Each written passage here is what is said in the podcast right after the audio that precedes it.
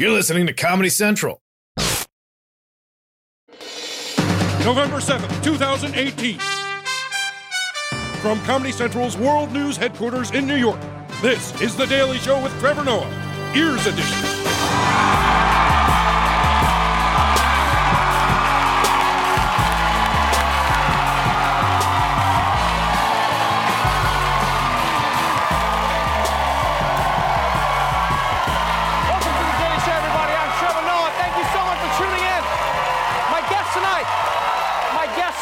From New York Magazine, Rebecca Traister is here, everybody. A really wonderful writer. And she has a new book out about the power of women's anger. And I can't imagine anything women have to be angry about right now. well, what do you think, Justice Kavanaugh? Still like beer? My man. All right, but first, yesterday was the midterm elections, which you probably know by now because Instagram was full of people showing off their I voted stickers. Like yesterday, no picture was taken that didn't include an I voted sticker. Even dick pics had the stickers in them. I know because I received many. And as you probably also know, the Democrats ended the night riding high.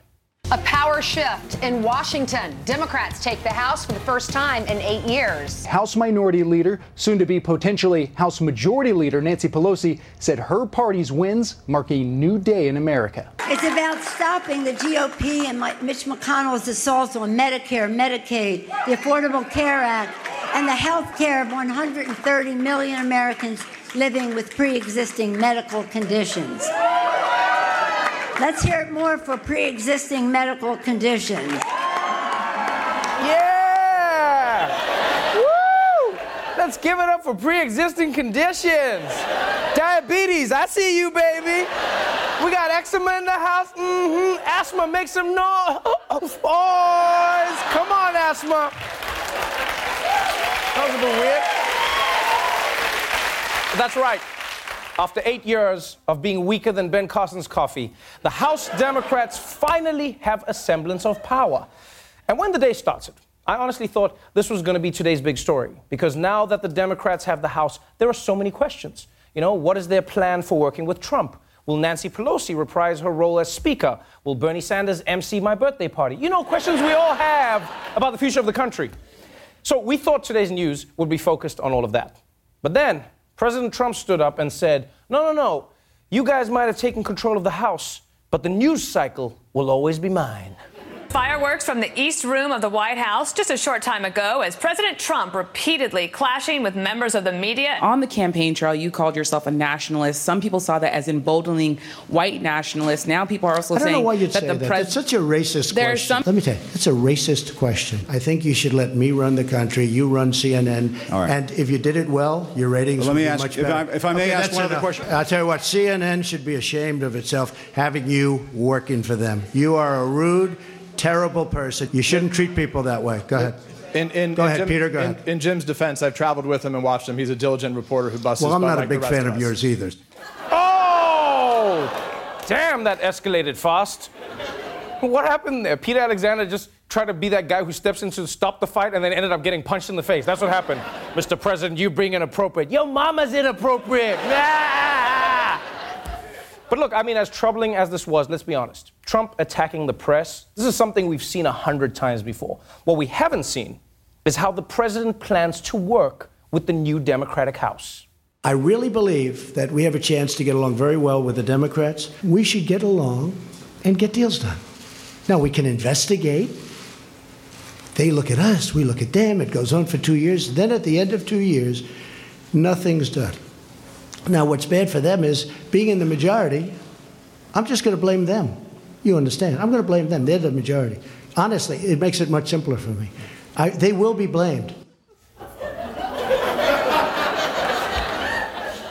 You know, as shameless as that is, I somehow appreciate that Trump just told us his entire evil plot. He's like a cliched movie bad guy. And then, even if it's not their fault, I'll blame the Democrats for everything.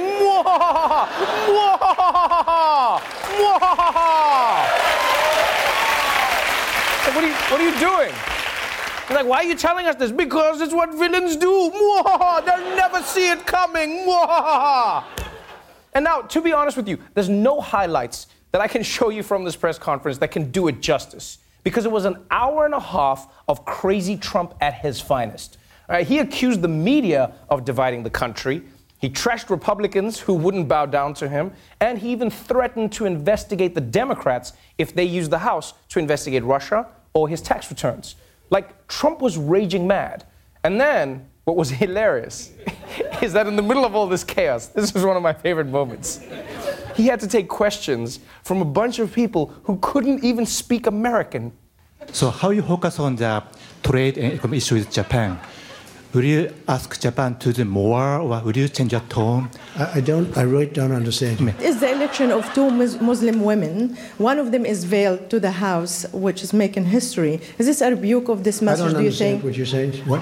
President Erdogan said he's not going to follow your sanctions and he's going to keep uh, buying uh, oil from. Uh, Who said that? Uh, President Erdo- Erdogan, Turkey. I know. I know. I know, I know. No, no, I know, I know, I know exactly, I know. Yeah, Uh, you tell me first, but I know, I know, I know. What the hell's going on there? Trump can't understand anyone with an accent? That would be so weird because he lives with Melania, okay? That makes no sense. Absolutely no sense. Unless, unless that's probably why they're still together. She's like, Donald, I want divorce. I don't understand what you're saying. I want divorce. Okay, fine. I'll get you a horse. Every day, she asks for a horse. So cute. She says she wants to file. You don't need to file for a horse. You can just get one, baby. I'll just buy you one.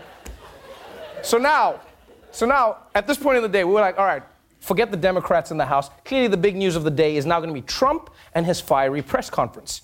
But then Trump stood up again and said, Oh, you think I'm the story of the day? No, I'm the story of the day. CNN breaking news. Breaking news President Trump suddenly fires the Attorney General Jeff Sessions for the unpardonable sin of recusing himself from the Russia investigation. Jeff Sessions forced to resign today at President Trump's request. President Trump fired Attorney General Jeff Sessions. Okay, now that's not fair to President Trump, all right? He didn't fire Jeff Sessions. He just said Rumpelstiltskin and then the curse was broken. That's how it works. And remember, this is all happening in one day. Realize this? All of this is happening in one day. And this is huge news. The president has fired his attorney general. And I know there were rumors that this might happen. I mean, in fact, people were talking about Sessions getting fired for so long, he probably already had a backup job lined up. He's like, it's okay, I'm already assistant manager at Baby Gap. but, but I want you to know I've recused myself from folding those onesies. And the timing, yo, man, the timing is so brazen from Trump. This is literally less than 24 hours after the midterms. He knew that this wouldn't look good before the midterms. He doesn't even wait. He just like pulls the trigger on this thing. Like I feel like he could have at least made it seem like he needed to think about it first. You know, it's like when you're in a relationship and your girlfriend is like, "Hey, if something ever happened to me, which one of my friends would you, Karen?" Didn't, I didn't even finish what I was, what I was gonna. What? Oh, what, what are you gonna say? I'll say, which one of my friends would you hook up with? Karen. Yeah, Karen. Have you been thinking about this? No, it just came in my head now. Yeah, Karen on the beach in Montauk. Yeah, that's uh. Just like think about it, Trump. Fake it. And I never thought I'd say this, but I feel bad for Jeff Sessions because apparently Trump didn't fire him to his face or even call him. All right, he just sent John Kelly with like a pre-written resignation letter. Yeah, John Kelly probably got there and he was like, "All right, Jeff, you want to do this the easy way or the Omarosa way? Which one is it?" And now, just, just looking at Trump and Sessions, like this is this is a strange story because there were so many reasons these two should have gotten along, right? They both don't like immigrants. They both do like white people. But there was always one big thing that Trump hated about Sessions. He recused himself from overseeing the Mueller investigation, which meant that he couldn't protect Trump from Mueller. And now, with Sessions gone, Trump can finally appoint a guy he knows for sure will protect his ass. And what an ass. a guy who could kill the Mueller investigation if he wanted to. And from the looks of it, the guy Trump picked for the job would be more than happy.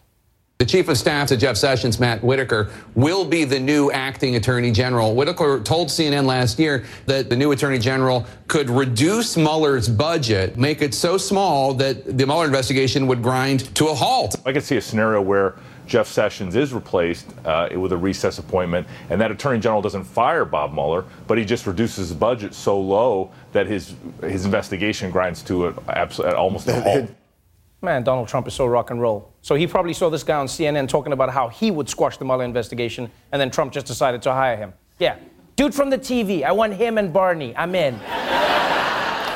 and his plan, this guy's plan to kill the investigation is just that he would drain all of Mueller's resources, which is the most passive aggressive way to kill an investigation. So Mueller's to show up at work and he's to be like, "We finally cracked the Russian collusion case. Time to print out the indictments. Oh, we don't have printer ink. yeah, we ran out. Oh, I'm so sorry. Oh, it's fine. I'll I'll just fill it out online. Oh, we didn't pay for Wi-Fi this month." You know what? It's okay. I'll just drive to Kinko's. Oh, we sold the Justice Department's car. By the end of this, the investigation is just going to be Mueller walking down the street making siren noises with his mouth, like wee woo, wee woo, wee woo, wee woo. Put your hands behind your back and imagine there's handcuffs. Now, look, maybe I'm being too quick to judge. All right, I'll admit this. Maybe I am. Just because Matt Whitaker over here came up with a hypothetical plan to fire Robert Mueller doesn't mean that he actually thinks the Mueller investigation has gone too far. All right, except there is the fact that he also wrote an op ed that was literally called Mueller's investigation of Trump has gone too far, which to me is kind of a red flag. So, my friends, let's face it the Mueller investigation is in danger. Yeah. And something tells me that right now, Robert Mueller is in a bathroom stall trying to finish his homework before they shut it all down. He's just like, I'm in here working! And now you realize that all of this happened in one day and one day after the midterms. And this is what freaks me out. For the last two years, that's been Trump when he's winning. Now we're going to see Trump when he's losing. We'll be right back. Welcome back to the Daily Show. My guest tonight is a writer at large for New York Magazine and best-selling author whose latest book is called Good and Mad: The Revolutionary Power of Women's Anger. Please welcome Rebecca Traister.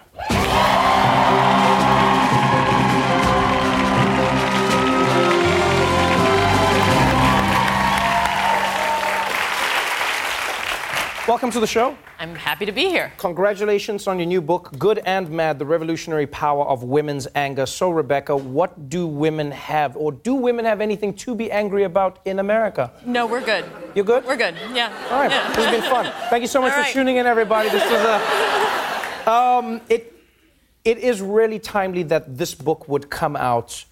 Um, not just after the midterms, but but really after the the, the Brett Kavanaugh hearings, Mhm. it felt like that was a moment in America where many women's voices were being heard, and many women were saying, "Hey, this story sounds familiar to me. Mm-hmm. We are never heard." What are you talking about when you say the power of women's anger? Well, in part, I'm looking at the history of women's anger as it has been expressed within political contexts in this country and how that anger has often been the catalyst for some of the social movements that have transformed the country, from abolition and suffrage to the labor movement, obviously to the civil rights movement, the gay rights movement, and the women's movement of the 1960s and 70s. At the beginning of so many of those movements, there were angry women, women angry at injustice, at inequality. But we're not very often told the story of their anger as having been righteous. We are told that women's anger is laughable, marginal, hysterical. Right. Uh, Women of color's anger is treated as volatile and dangerous, threatening. Um, we're not encouraged to look at women's anger as something that brings us political progress, but it really has over and over again in this country. And so part of the book is an attempt to kind of tell that story and acknowledge the political consequences of women who are angry at inequality. It is an interesting time to see this conversation start because it you know you, you have the midterms where we have now i think it's over 100 women in the house right Mhm. nine governorships went to women Mhm. so women have come out in full force saying we're running we want to be a part of running this country and making the change for ourselves And a lot of their candidacies stem from their anger. In the in the early months of the Trump administration, after the after the 2016 election, um, when we first began to get a sense of how many women were going to step up and run for office on federal levels, on state and local levels, so many of them said.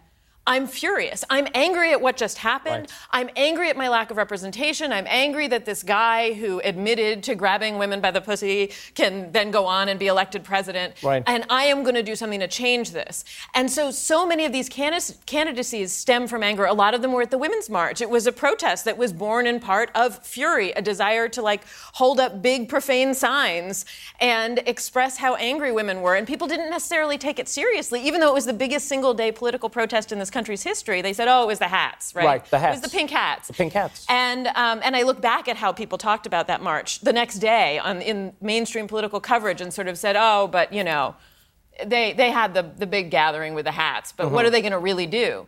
Well, they ran for office in unprecedented numbers, and yesterday, women won. Women of color won seats.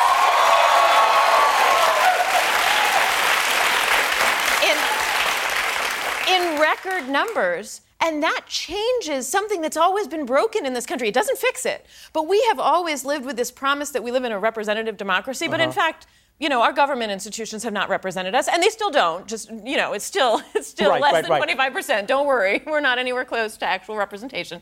But um, um, but that kind of thing, new new faces, new models for what leadership might look like, that actually does begin to get us moderately closer to something like the, the founding promise that has always gone unmet. when when you look at the way women's anger is met in in in many conversations, there is a, a, a disconnect between anger when it comes from a man and then anger when it comes from a woman. As you say, like you know, uh, when I was watching the Kavanaugh hearings, for instance, I remember thinking to myself, Dr. Ford was composed and she was in a really tough situation. I thought to myself, if she had reacted the way Brett Kavanaugh did, berating people and screaming and shouting, she would have been dragged out of there and people would have been like, yo, this bitch is crazy. Yeah. people would have said things like that. They would have like that's that's the notion around We can't even Yes. imagine it. Like the only you imagine her screaming, "I like beer," and and it's like, or or, t- or turning the questions back on. You know how he Exactly. said to Klobuchar, you know, well, have you ever blocked blacked out? Can you imagine Right. her turning those questions back on the Senate Judiciary? She would have been arrested. So then, how do how do women then use that anger in a way? Because, like, I, I won't deny that I've I've also had to reframe how I think of it in my head, where I go like, oh yeah, yeah, like it's just people get angry. People can use their anger in positive ways, but how do you then move it forward for women? How do you then say to women like, how this is how we use our anger in a way that doesn't get blocked by men? Part of the trick is not telling women how to express or not express their anger differently. It's doing what you just said, which is you've had to adjust your ears to how you hear women's anger. So we can't necessarily work our way through a system that doesn't make room for our fury. Right. But we can start to listen to the fury of other women differently and understand it as valid. We can start to listen for women's anger and think, oh, wait, maybe that's pointing me towards something that's broken and needs to be fixed, instead of hearing, she's crazy. Right. And that's part of that's part of the message.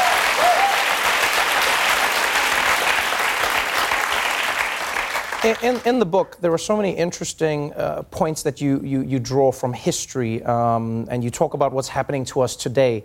When we talk about Hillary Clinton, and you look at the passages in the book about her, there is an interesting dilemma that Hillary faced, and that was if Hillary was angry, people said she's annoying, she's irritating. If she wasn't angry, they said she doesn't have the passion. So then, it, does it become, you know, a catch-22 for women who are in positions of power? It has been historically. That's one of the reasons that we need to we need to think differently about how we're hearing, receiving, and responding to women's voices raised in passion or dissent. Hillary was running against two men. Um, in the Democratic primary and then in the general election, who used anger beautifully. They were able to channel the anger of their supporters and they were credited for it. Uh, but every time she spoke too close to a microphone, somebody said, Stop yelling at us. And at the same time, she faced this criticism. She's not really, she doesn't have any of the real emotion to connect Right. with her voters. So this is a bind that women have been in for a long time. If they yell, they're seen as off-putting, especially if they're in positions of power Mhm. or challenging men for positions of power. They're seen as castrating. Their anger discredits them. And at the same time, if they don't show it, then how can we know that, that we're to take them seriously Right. about what they say? These are the systems we, again, we out part of the book is outlining these patterns and then saying we actually need to change the system So we need to start listening to the voices of women differently and and engaging different models. And I think we are. I think some of the candidates who won yesterday are women who've been very open about what they've been angry about, that their dissatisfactions have led them to seek elected office. Right. And that's something that's beginning to change our models for how we can hear women's voices and, and understand them as politically serious. There's always been one dilemma for America in and around its voting, and that has been that women's voices are heard, but then in instances like with Donald Trump, or even in the midterms, as we saw yesterday, you have women voters being the reason that people like DeSantis get into powers, and white women specifically. Specifically, yeah, let's be specific. Like that- it's that- white women. Right, white Yes. women have now been identified as a very powerful voting bloc. So, for instance, with Brian Kemp, white women outvoted white men. According to these exit polls. Now, Right. that is a shocking metric. I mean, we, I want to make sure that. they- No, but I'm saying, It- okay, but even right. if it, but in, in Florida, they go white women voted White- for DeSantis, and as then you- long as we have been tracking these things, and from before we've been tracking these things, white women have very often voted on behalf of white patriarchal power structures and. The, and conservative politics. White women, a majority of white women have voted for Republicans in every presidential election except two since 1952. And one of the things that we have to acknowledge in this country, we are a country that is built around a white patriarchy in which white men have, from the founding have been afforded economic, political, public, social, and sexual power. Right. And other people have been barred from it. White women, via their associations with white men, have enjoyed that proximal power and thus are incentivized to defend it, to uphold it. They benefit from white supremacy, and they are, many of them, dependent on patriarchy, which they are then moved to support politically and socially.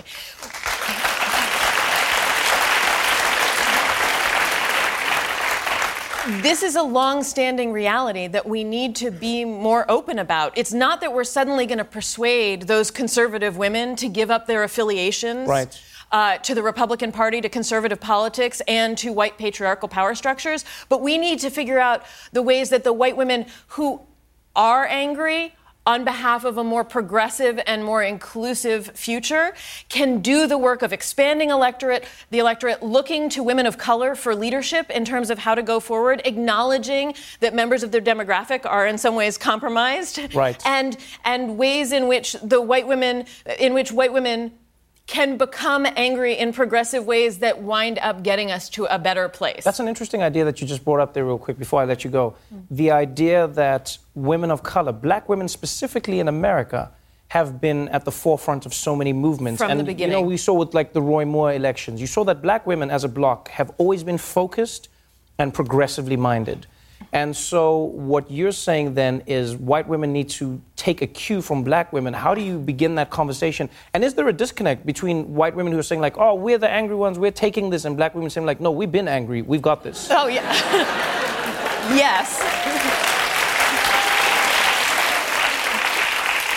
Yes, there is a disconnect. There's, there's anger. And I believe that that anger between potential allies needs to be expressed. And I'm not the first to believe this is what Audre Lorde was writing about in the, in the 1980s. That the anger about racism within a women's movement must be expressed if we're to move forward and, and be productive and generative in terms of where we want to go and, for, and form more solid coalitions. But it is absolutely true that black women who have seen no incentive from white patriarchy, they don't get patriarchy and they don't get white supremacy. Right. And that has, to some degree, permitted them to be the groundbreaking thinkers, organizers, leaders of so many progressive movements. And yes, when white women get woken up, as they have over the past two years, Mhm. that's necessary, that's correct. White women should be angry about inequity, not just that they experience, but that other vulnerable people around them experience. But there is a tendency, because they have more power, to come in and appropriate and, and behave as though maybe they, we, I, Um, Whoa, whoa, whoa, whoa. Stop the interview. uh, invented anger. Right. right? That we need to we that's part of what we need to talk about. No, no. We did not invent it. We did not create it. We did not create protest. And in fact, it is crucial that we look to those who have been angry, active, progressive, and revolutionary before us for cues, direction, and leadership as we move into the future. And that's part of what happened yesterday. Look at the women of color who were elected yesterday.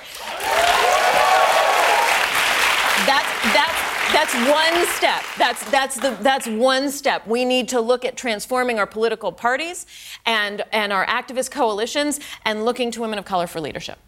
Thank you so much for being on the show. Wonderful having you. Good and Mad is a really amazing book, and it's available now. Rebecca Traister, everybody.